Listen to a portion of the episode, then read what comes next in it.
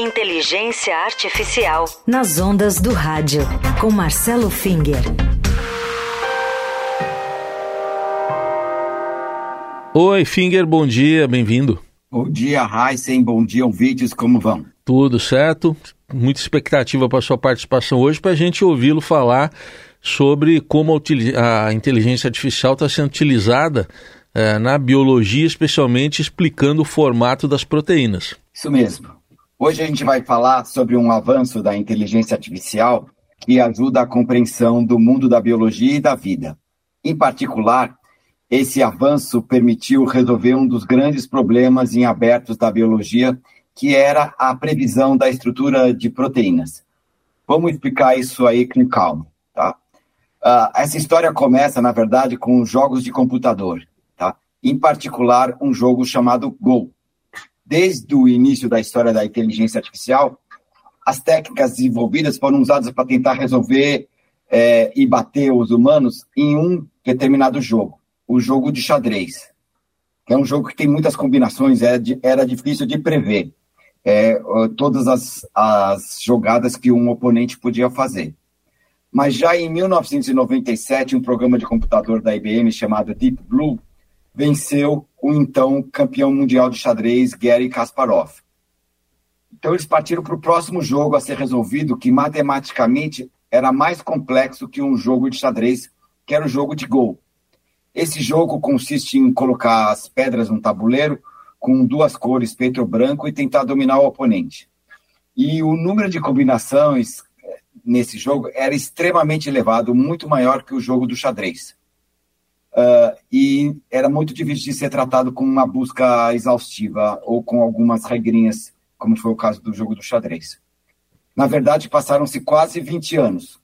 Foi aí então que uma empresa criada pela Google para pesquisa, baseada em Londres, uh, resolveu atacar esse jogo. Essa empresa se chama DeepMind e ela tentou ganhar o campeão mundial de Go, o que acabou acontecendo em 2016, tá?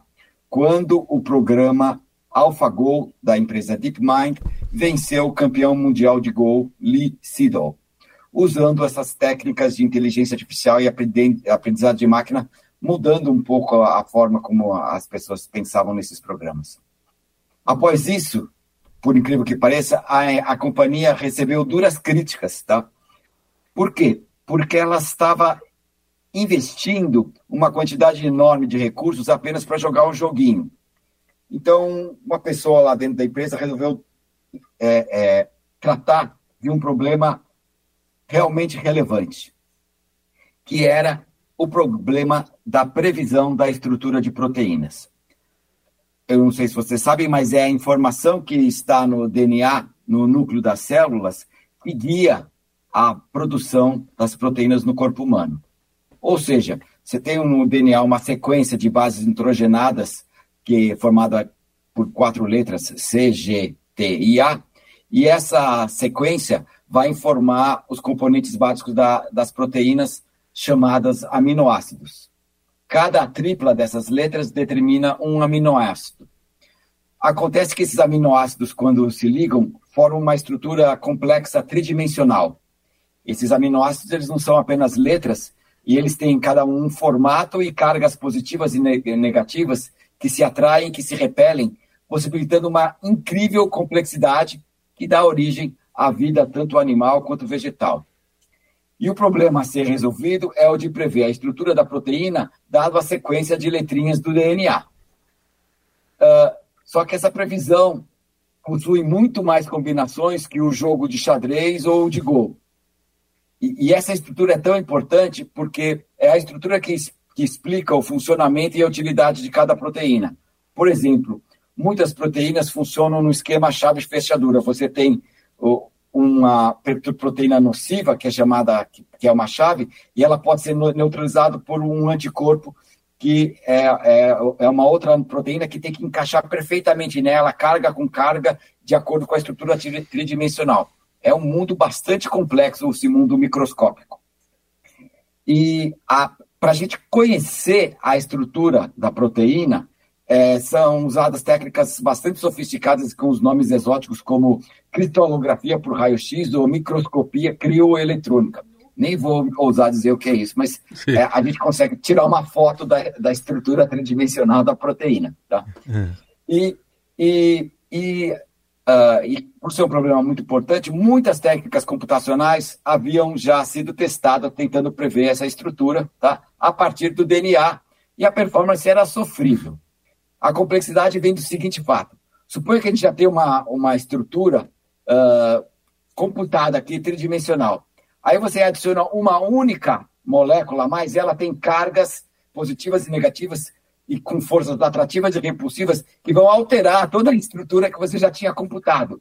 E cada vez que você altera uma vez, você tem que recomputar tudo de novo. E se ela se alterou, você percebeu que você tem que recomputar todo mundo, porque uma coisa influencia a outra e uh, o número de combinações é muito grande, tá? E gera aquilo que em computação a gente chama de uma explosão combinatória, uma explosão exponencial.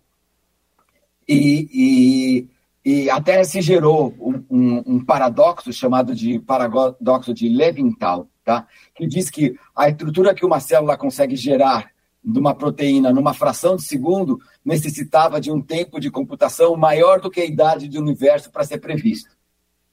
E Aí veio a, a empresa DeepMind para evitar essa explosão, tá? Uh, uh, usando técnicas de aprendizagem de máquina. É bom entender que, como era uma complexidade muito grande, an anteriormente o pessoal aplicava simplificações e, e, e, gerava uma estrutura, previa em tempo rápido, mas a estrutura era cheia de, de, de problemas, era bem diferente da, do mundo real. Quando a DeepMind gerou uma versão inicial do programa dela em 2018 e aperfeiçoou depois em 2020, deu o nome, todos os programas dele começam com alfa. Então era AlphaGo e esse aqui ficou AlphaFold, tá? Esse programa usou as poucas proteínas que se conhecia a estrutura tridimensional para aprender uh, o padrão de dobra nas estruturas. Então, a partir daí, você viu que determinados trechos de DNA geravam uma determinada estrutura tridimensional uh, com um certo padrão. E essas técnicas foram usadas para uh, prever a estrutura das prote proteínas, que antes era, era, era inimaginável, é, todas as outras tentativas tinham dados muito errados. Bom, é, de, nesse histórico todo, né, que é importante que você nos trouxe, fica aqui também uma reflexão. A partir de agora, o que, que a gente pode esperar, Finger, desse, desse conhecimento que foi gerado pela inteligência artificial? Então, a partir de agora, a gente, a partir do, do DNA, dos genes, a gente já consegue é, prever qual a proteína e qual a sua estrutura tridimensional. E em 2022, há, há um pouco há menos de dois anos atrás, essa empresa DeepMind anunciou que ela já tinha construído um banco de dados com um formato tridimensional de quase 99% das proteínas conhecidas do corpo humano a, a, complexidade de proteínas é muito grande eles se concentraram nas, nas proteínas que são produzidas no, no, no corpo do, da, dos humanos. Tá? Essa é uma informação que agora pode ser usada de diversas maneiras, como, por exemplo, na produção de vacinas, na produção de remédio contra o vírus, como aquele da Covid-19, e, sobretudo, no tratamento de doenças graves como câncer.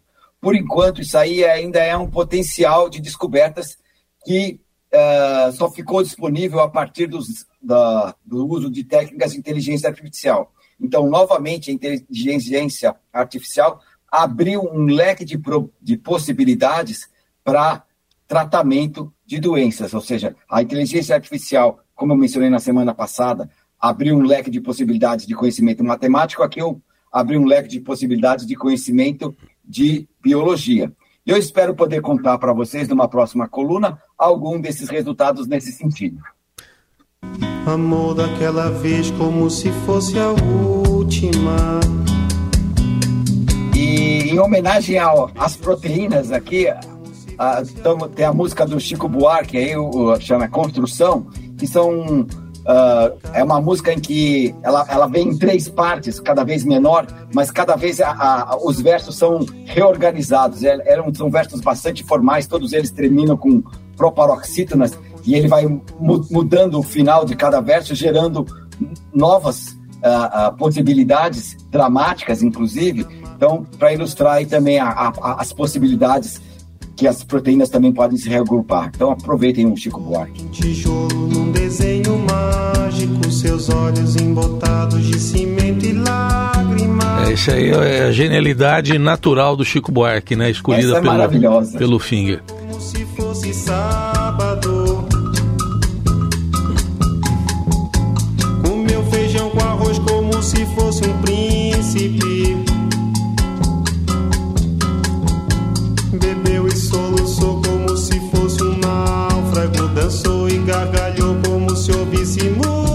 É até difícil cortar o Chico, hein?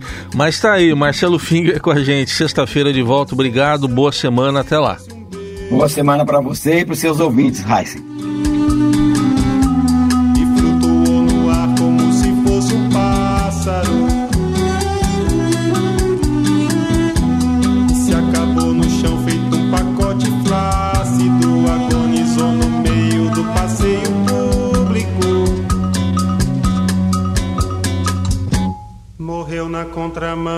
Atrapalhando o tráfego.